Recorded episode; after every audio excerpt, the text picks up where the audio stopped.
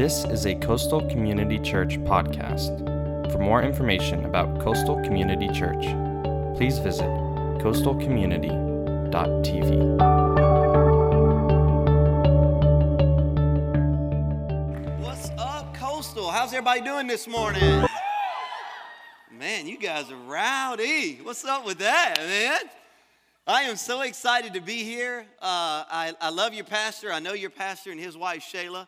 Uh, they were in our church for, uh, I guess, about seven years before they came here and uh, started Coastal. I pastor a church in Sarasota, Bradenton. Anybody know where that is? Come on. Yeah. All right. And so uh, I made a long commute over here uh, yesterday. And so it's good to be here. But I know Pastor TJ and Shayla, like I said, they were involved in our church for about seven years. And uh, we're pastors at our church as well. And they felt the call of God to come here and start Coastal. I guess it's been four years now. And, uh, and so God has done amazing things through them and in this church. And so you guys are really, really blessed. Let me just tell you, I know TJ and Shayla, not when they're just kind of here being your pastor, right? But I know them behind the scenes and I know how they are when they're, they're not necessarily even here in this community, but they still love you guys. They are so passionate for this community. God put a burden on them to come here and to make a difference here in South Florida. And so uh, you guys are really blessed. I'm on the board of an organization called the ARC, uh, ARC. It stands for Association of Related Churches. We've planted over 350 churches over the last 13 years in America. Come on, let's give God a hand clap for that. And these churches have been some of the fastest growing, most influential churches in America. And uh, there's about 350,000 churches in America.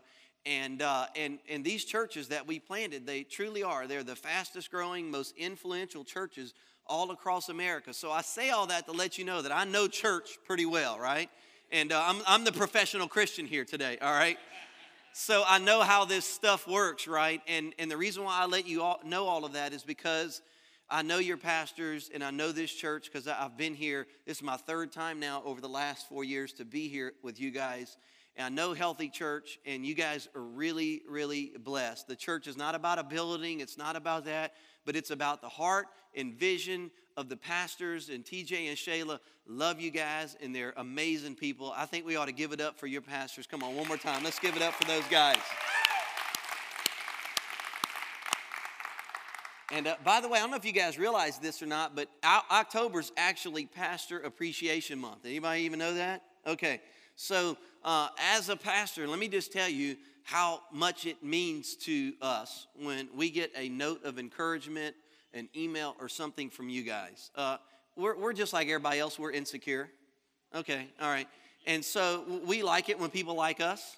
All right. And so when, when you guys send notes of encouragement, now we get notes of like, that was the worst sermon ever. What were you talking about? Okay. We get those, but we throw those away. All right. But the ones that we get that tell us, you know, thank you, my life is, is changed, I'm, I'm, my family, my walk with God, whatever, we save those. I've been pastoring Bayside now for 11 years. I have every email, every note that I've ever received because on days where I feel like, Randy, you are terrible you should quit. I go read those and it gives me encouragement. So, this is Pastor Appreciation Month. Would you show your pastor that you appreciate him? Write him a note, send him an email, buy him a gift card, send him out to dinner with his wife or something like that. I'm telling you, Amy and I, when we, when we go out and we've received a, a gift card or a note of encouragement, it just means so much to us and we're so thankful for that. I'm telling y'all, it means a lot. I encourage you to do that, all right? It'll mean a whole lot to them and it's a way for you during this month of October to show you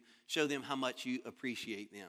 Let me let me make sure you guys know who the most beautiful woman on the planet ever who ever sucked air off the planet and ever will suck air off the planet. Okay, let me introduce you to that lady. It's my wife Amy. Come on, Amy, stand up right here. Let's give it up for my wife.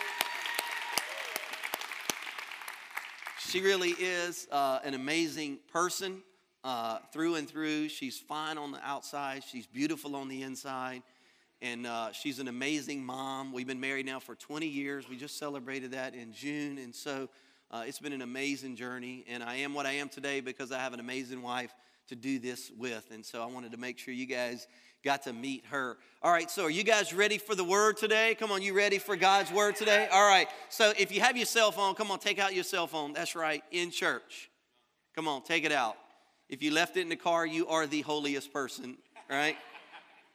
All right, so by the way, did you guys know that you can you have a worship guide when you came in, there's notes, but you also can download a, an app on your smartphone if you have a smartphone. Uh, and you can download a, an app called YouVersion, which is basically a Bible app, so you can read your Bible there and things. There's also a tab there you can go to live events. And your notes for this service right here every week are on there, so you can follow along right on your phone. So then you can text while you're in service and nobody knows because they think you're actually using the, the app. Okay, so, all right, so everybody has a cell phone, right? You maybe didn't bring it in here because you're holy or whatever, right? But uh, how many of you guys uh, have, have uh, ever gotten a, uh, or got received a phone call, maybe not even on your cell phone, but you just received a call before that forever changed your life? Come on, think about some phone calls, some information that you got before that forever changed your life. Maybe the first time you guys were going to have a child and you you got that phone call or whatever. Hey, I'm pregnant. We're going to have a child. You know, how many of you know that'll change your life right there forever, right? Maybe you've gotten some other phone calls before that have changed your life. Hey, I got that promotion. We're moving to South Florida. We got approved for that loan. We're, we're finally going to get to buy that house. Or I got accepted into that college, and so I'm, I'm to be going to school there. I'm to finish my degree or get my degree. Think about those phone calls that you've gotten before that have radically changed your life before? Have any of you guys ever called the wrong number before?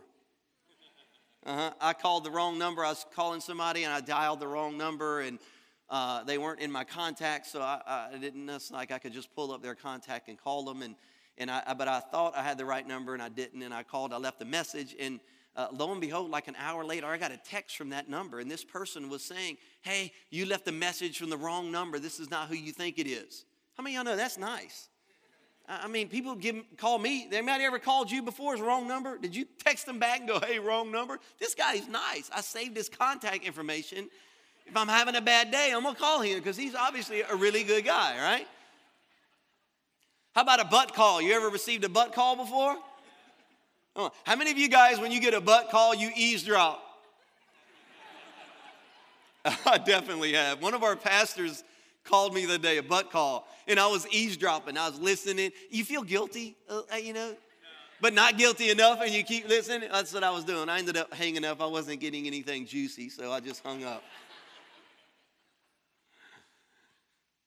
I want to submit to you today that all of us have received a call from God before. I don't necessarily mean on your cell phone. If you have, we'll pray for you after service here today.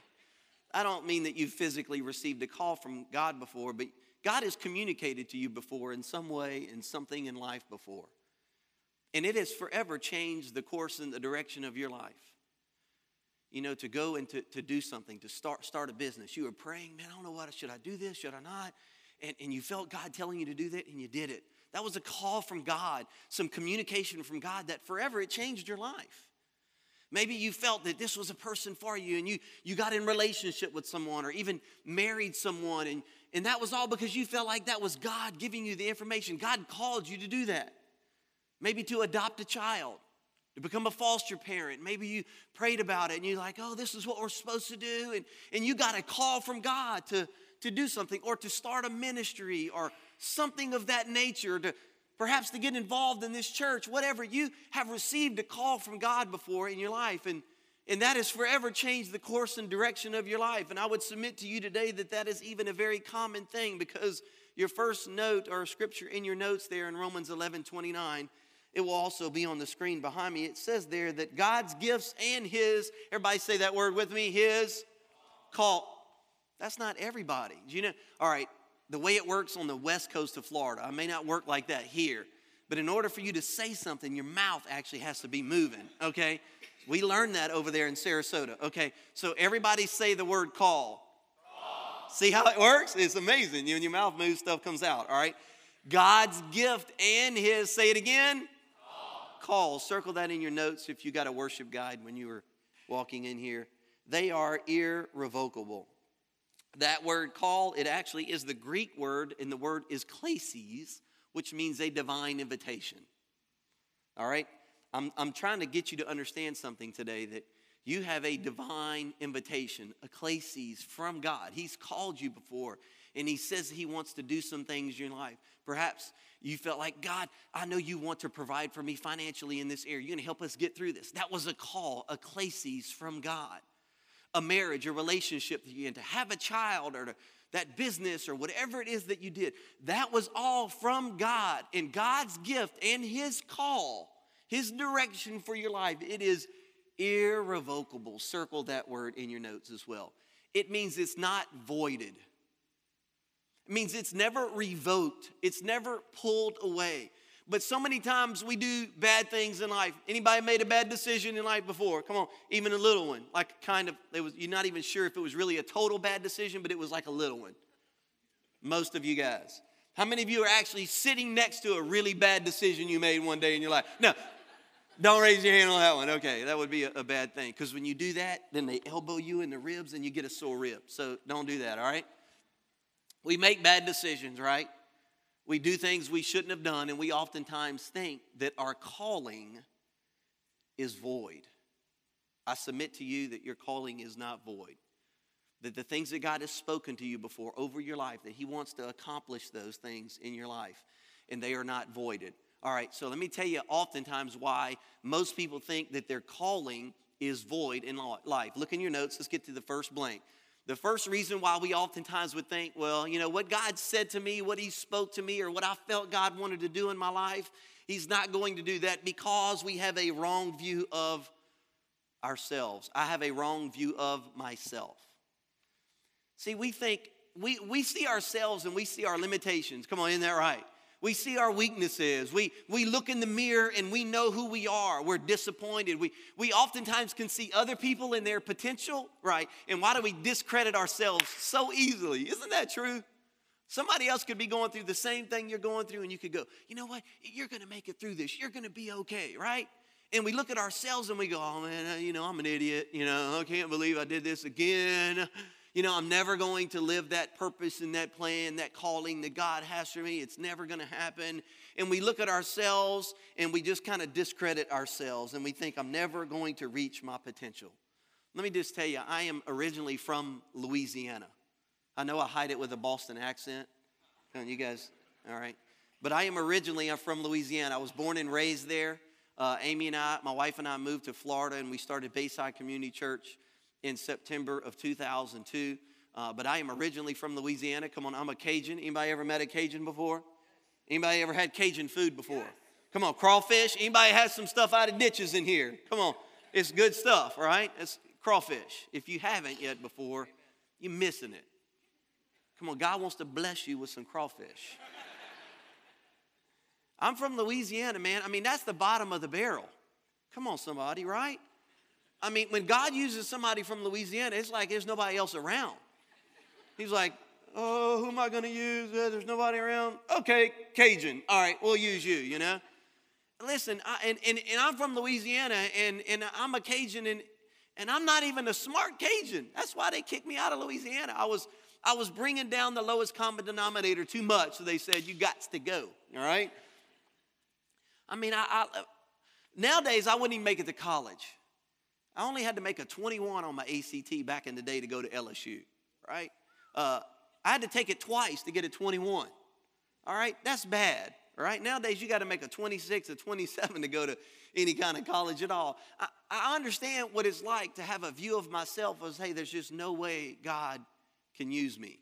All right, how about let me get let me let you guys in on a little bit of Cajun secret here. All right, uh, let me tell you guys a Boudreaux joke all right? Boudreaux is a common last name for people from Louisiana, all right? So I tell Cajun jokes at my church because I make fun of myself. That way I can't offend anybody, all right? So, so Boudreaux is a common last name for somebody from Louisiana. Boudreaux's at work one day, and every day at lunch, he takes a, you know, he has a little small bag of chips and he puts them in his pocket and he eats his lunch and, and he saves those because he wants to eat the chips last. Well, Boudreaux has a friend named Thibodeau who works at the same place. And every day Thibodeau comes by and slaps those potato chips and crunches every one of them. And, and it makes Boudreaux really mad. So he has this idea and he puts some dynamite on his chest. And, and, and he, he's going to work and somebody says, Boudreaux, man, what are you doing? He said, every day when I go to work, man, Thibodeau, he slaps my chips and he crushes them all. He said, today I got dynamite on my hand. When he slaps me, I'm going to blow his hand off. Come on, I don't care who you are. That's funny right there. The thing about that is that probably really did happen, right? Thank you, Bones. I appreciate it, man. All right, so Louisiana, right? So, you know, if God can use me, he can use anybody. God's blessed Bayside. God called me to start that church.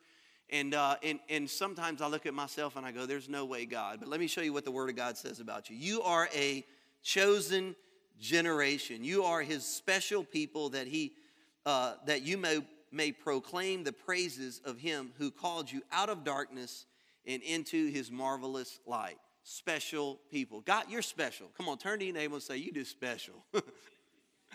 Don't say it with attitude like they ain't nothing, you know what I mean? Like they rode the short bus or something like that. That's not what I mean by special, right? Come on, you are special. God sees you as somebody of great value, all right? So we oftentimes think that our calling is void because we have the wrong view of ourselves. Another reason is we have the wrong view of God. One of my favorite verses is in your notes. We're going to talk about this for a minute. We have the wrong view of God, but let me give you a picture of who God really is. Ephesians 3 20 and 21, it says, Now to him, this is God, he is able to do immeasurably more than all we ask or imagine, according to his power that is at work within us. To him be the glory in the church. Everybody say, That's me. Come on, everybody say, That's me. You're the church. It's not this school. It's not a particular building. It's not a few select people that serve or lead the church. You are his church. To him be the glory in you and in Christ Jesus throughout all generations, forever and ever. And everybody said, Amen. Amen. God wants to do amazing, immeasurably more things in your life. And God wants you to, to realize that He's calling you to do immeasurably more, greater things than you've already done. Listen, if you can pull off the things that you're believing God for by yourself, then it ain't God. He wants you to stretch for things and to step out and to accomplish things for, for Him and in your life that can only be done if God helped you. If you can pull it off without Him, guys, you don't really need God, so what's the point in going for it? I think you ought to stretch yourself and you ought to go after things that you could only do with God. Now, here's what I love about this verse circle that word amen in your notes. Now, we think amen is just a word we use at the end of our prayer, right? That, that's kind of the signal that prayer is over, right? right? You stand at your dinner table and you pray, you know, God is great, God is good, let us thank Him for this food. Amen, amen right? You, you think that the amen, that means lets everybody know, okay, you can open your eyes, we're done praying, right? That's, that's the signal for the end, right? Isn't that what amen is? That's actually not true. That's not what that word means, like end of prayer. It's actually in the Greek, that word means, I believe what I just said. It actually is giving validity to the very thing that I just talked to God about. God, thank you so much for my family and for this food, and God, then all the blessings that you have in my life, whatever it is you're praying. And when you say amen, you're making a declaration that God, you are going to accomplish all that. I believe what I just prayed. That's what amen is. It's not like the signal that prayer is over. You are making a declaration that I believe what I just prayed. Then let me read this verse again. God is able to do immeasurably more than all we can ask or imagine, according to his power that is at work within us. To him be the glory in the church and in Christ Jesus throughout all generations, forever and ever. And everyone said, You are declaring, God, you can do immeasurably more in my life for your glory, God, because you've called me to do greater things. And so here's what I want you to understand. How do we accomplish that? How do we do the immeasurably more if God, that really is the view that He has for us? How do I accomplish those things? Well, in the Bible, which you and I read, we read it in chapters and verses. And the reason why it's like that is so you and I can find things and I can say, turn to Ephesians chapter 3 and verse 20. But the Bible wasn't always like that. This that we're reading here is actually a letter to a church at Ephesus. All right, so Paul was writing this letter and there were no chapters and verses. So I believe that chapter four is the continuation of what happened in chapter three, because it's just a letter, right? So Paul says God is able to do immeasurably more. And amen, I believe that. So, if that is the case, then chapter 4 would be a continuation of the thought of chapter 3. So, what does chapter 4 say? Look at your next verse. It says, I urge you. Everybody, circle that word, please, in your notes. I urge you to live a life worthy of the calling that you have received. God has called you to accomplish great things in your life. So, if that is the case, and God's view is that He is able to, through you, help you do immeasurably more things, then we should live a life worthy of the calling that God has for us. Now, that word urge, it actually means to stretch and to get out of your comfort zone.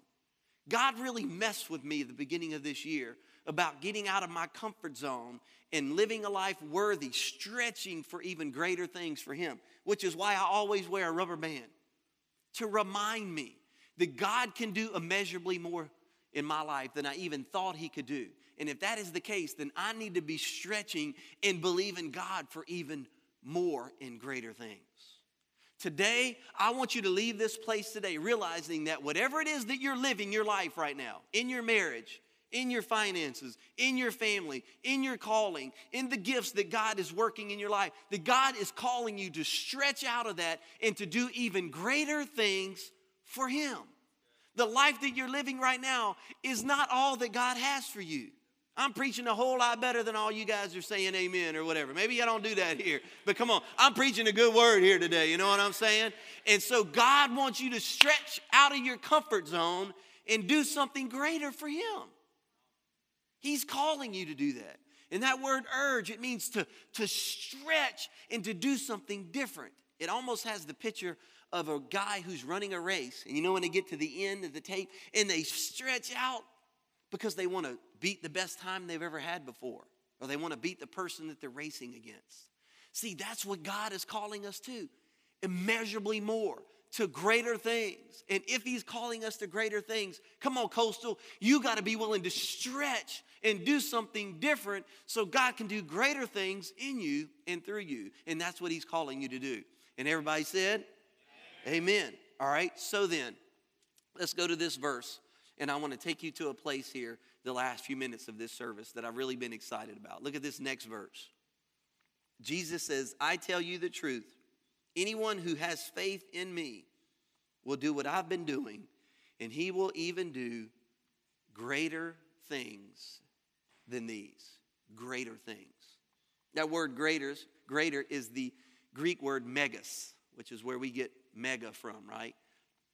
Greater things. See, God is calling you to, right now, God is calling you to greater things. God's never made a butt call, by the way, all right? He, he's never called the wrong person.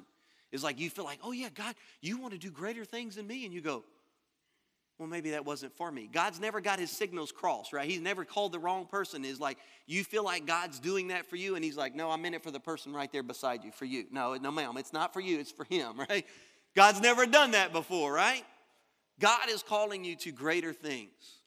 Now, the last few minutes of this service, I want to set you guys up for, for stretching to accomplish greater things for God.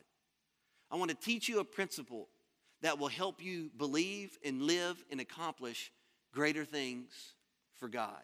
And this is going to be something that's going to help you, not just in the service here, but I pray that you leave here today forever changed in Jesus' name to do greater things for Him. Amen? All right, so uh, look in your notes. Let me give you this, this thought about greater things. If, if you have your Bibles with you and you want to, to turn to Joshua chapter 6, we're going to study something there once again as we close out the service. It's still in your notes. Okay, faith opens the door to greater things. If God is going to call you to greater things, then you must have faith knowing that God has called you to do greater things. Okay, let me set this up for you. All right, so we're going to study Joshua chapter 6. Let me give you guys context for what we're going to be talking about. In Joshua chapter 6, the Israelites are about to cross over the Jordan River and they're going to go into the area called the Promised Land. Now, the Promised Land that they're going to live in is the same area, and Joshua is now leading the nation of Israel. It's the same area that Moses was at in Numbers chapter 3. You guys saw the movie Charlton Heston, right? And he, and he takes the Israelites out of Egypt, out of slavery, and he brings them right up to uh, where he's going to take them into the promised land. And they get to the Jordan River, and Moses sends, in Numbers chapter 3, he sends spies to go check out the land and come give me a report on what the land is like. Now, the 12 spies, remember, they came back and they said, Man, those people over there are huge. They could squash us like a grasshopper. Man, we're just like little ants in their sight. There's no way we're going to accomplish this. This was in Numbers chapter 3. God tells them in Numbers chapter 3, don't worry about it. I'm on your side. You can do greater things with me. You go. But they didn't have faith for that. And as a result of that, they wandered around in the desert for 40 years. All of them died, never lived the greater things that God had called them to. Now, here we are in Joshua chapter 6. They're at the Jordan River. They're about to go over and to live in the promised land, just like when Moses was their leader. All right? But take a look at this verse. It says, The gates of Jericho were shut or tightly shut. Now, this is the same city that we had in Numbers chapter 3. The city was shut up. It was, it was big. The people were big. The wall was high. The wall was wide. It was almost impossible, it seemed like, that they were actually going to live in the land that God had called them to live in.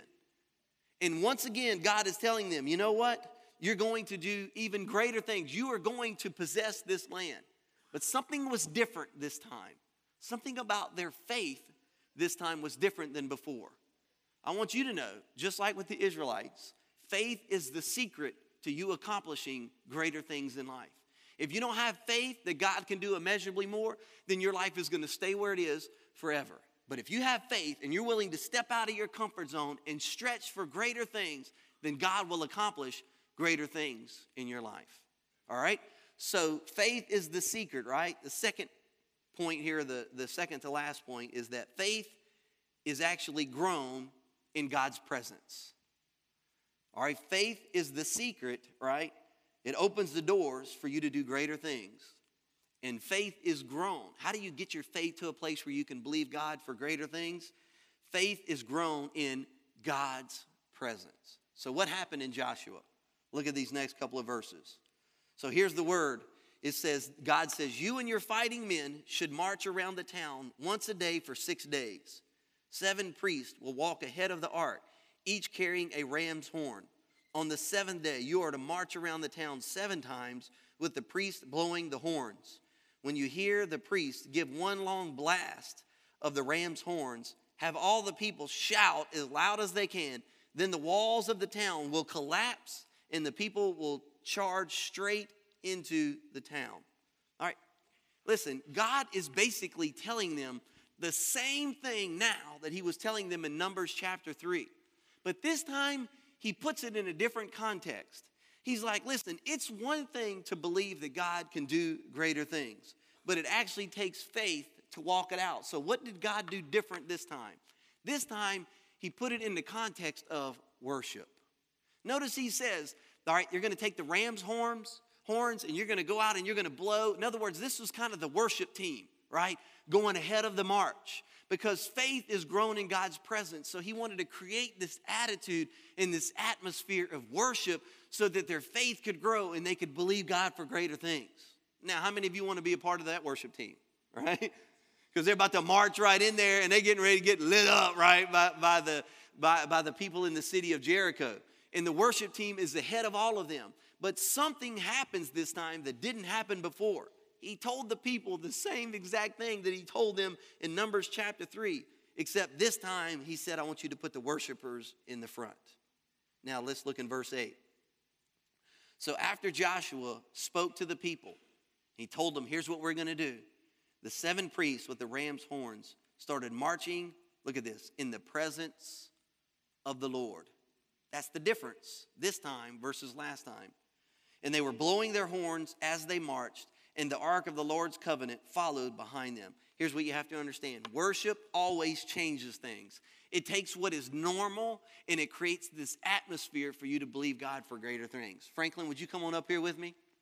I'm going to demonstrate this for you guys here for the next couple of minutes. All right? So I want you guys to take notice with me. Everybody, look, look up here for a second at me. Notice the atmosphere and the tone that's in this room. It's, a little dead. It's just kind of, it's just sitting here, right? Franklin, play a little something for us, would you?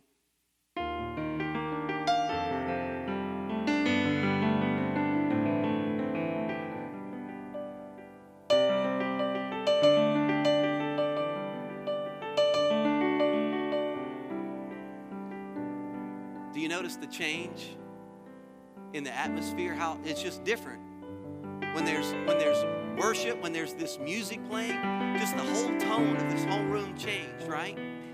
And and and it's different when you and I are believing God for greater things. If we just kind of do it in our in and of ourselves, it probably won't happen. But if we do it in the context of worship in God's presence, it changes the atmosphere. All right, Franklin, stop for a second. All right. So this is probably what it is, you know, like in your home.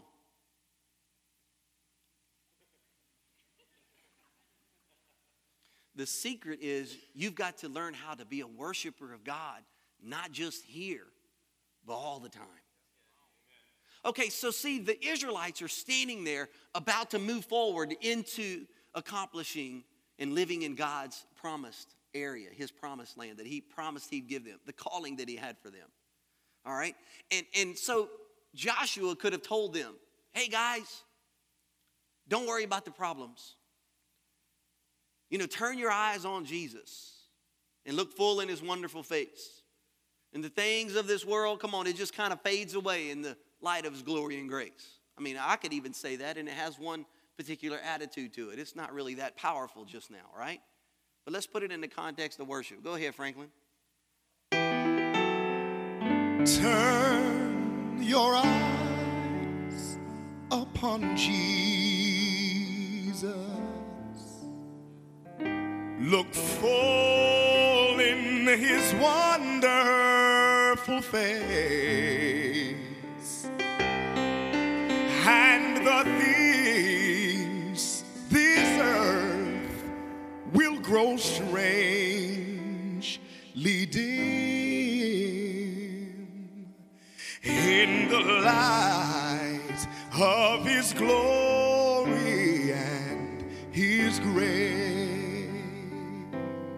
Now, y'all know it's a lot better. Wasn't, wasn't that a lot better, right? All of a sudden, the atmosphere changed. It wasn't the words, it wasn't what was said, same exact thing, but it was put in the context of worship. See, you guys have to learn how to be in God's presence outside of this place. I got some bad news for you. Franklin is not going home with you, going with me. So you have to learn how to do this outside of this place. I know how it works because it happens to me too. I come to church, I'm in this attitude of worship, and I'm like, oh man, God, you are awesome. And I walk out of here and I'm going to eat dinner, and somebody cuts me off, and I get mad. I start, you know, Christian cussing or whatever, right? I, it, I leave, it leaves already. I wake up tomorrow morning, you know, and right. You and I have to learn how to cultivate God's presence when we're outside of this place. Because you are never going to accomplish greater things unless you have faith. And faith is grown in God's presence. And if you guys will understand that you can have this anywhere you go and everywhere you go, put on the worship CD, put on the worship music. Hey, first thing in the morning, don't turn on the TV and see what CNN has to say. It won't paint a great picture for what's going to happen today. But God's presence will. So put on the worship music. You're having a bad day. You're on your way to work. You're like, man, I just don't know. And you get in God's presence like this, and it'll change your faith. And you will be able to believe God for greater things. Can I just tell you, God is trying to call you today to do greater things. But you're going to have to stretch. You got to do something different. You keep living life the way you've been living it, your faith is going to produce the same things it's been producing. But if you want something different, you're going to have to stretch. Start learning how to create this attitude and atmosphere of worship. I want to leave, leave you with this final thought that faith is shown in your faithfulness.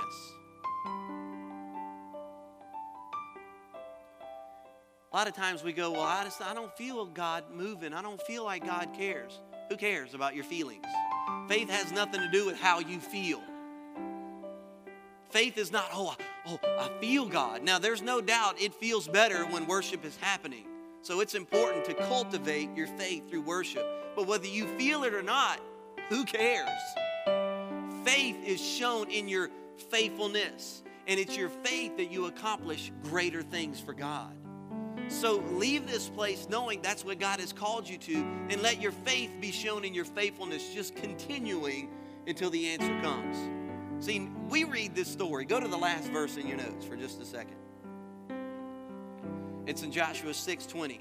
It said, "So when the people heard the sound of the ram's horns, they shouted as loudly as they could. Suddenly the walls of Jericho collapsed, and the Israelites charged straight into the town and they captured it." Now, we read this story and we know what happens in verse 20. They didn't know what happens in verse 20. There was no verse 20 written yet. They were right in the situation that you're in today. God, are the walls really going to collapse? Am I really going to be able to move forward? Am I really going to be able to accomplish that? That's where they were. And for seven days, they marched around that city, not knowing verse 20 was coming. Their faith was shown in their faithfulness. The number seven in the Bible, oftentimes numerology, people theologians believe that numbers represent certain things in the Bible. It's numerology, it's this theology of that. And, uh, and, and they say that number seven represents completion. I would say to you and I that we need to just keep cultivating our faith and believe in God for greater things until the completion of it comes. Come on, keep marching, keep worshiping, keep trusting God until you see the answer come. And the best way to do that is to learn how to create God's presence in His atmosphere of worship outside of this place. Yes, you need to come here and be a faithful and a part of this church, but you need to learn how to do it even outside this church.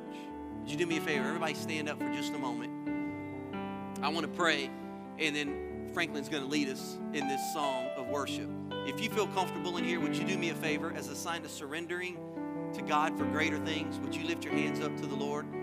If you don't feel comfortable, I get it. That's okay. At least turn your heart to the Lord. Close your eyes. God, I thank you for this service today. I thank you for your presence. I thank you for the faith that you are imparting into us to do greater things for you. God, every person here has received a calling, an invitation for something in our lives. It may seem dead, the problems may seem insurmountable, but God, today we're making a decision to walk forward, to march in your presence and believe you for greater things. In Jesus' name, amen. This is a Coastal Community Church podcast. For more information about Coastal Community Church, please visit coastalcommunity.tv.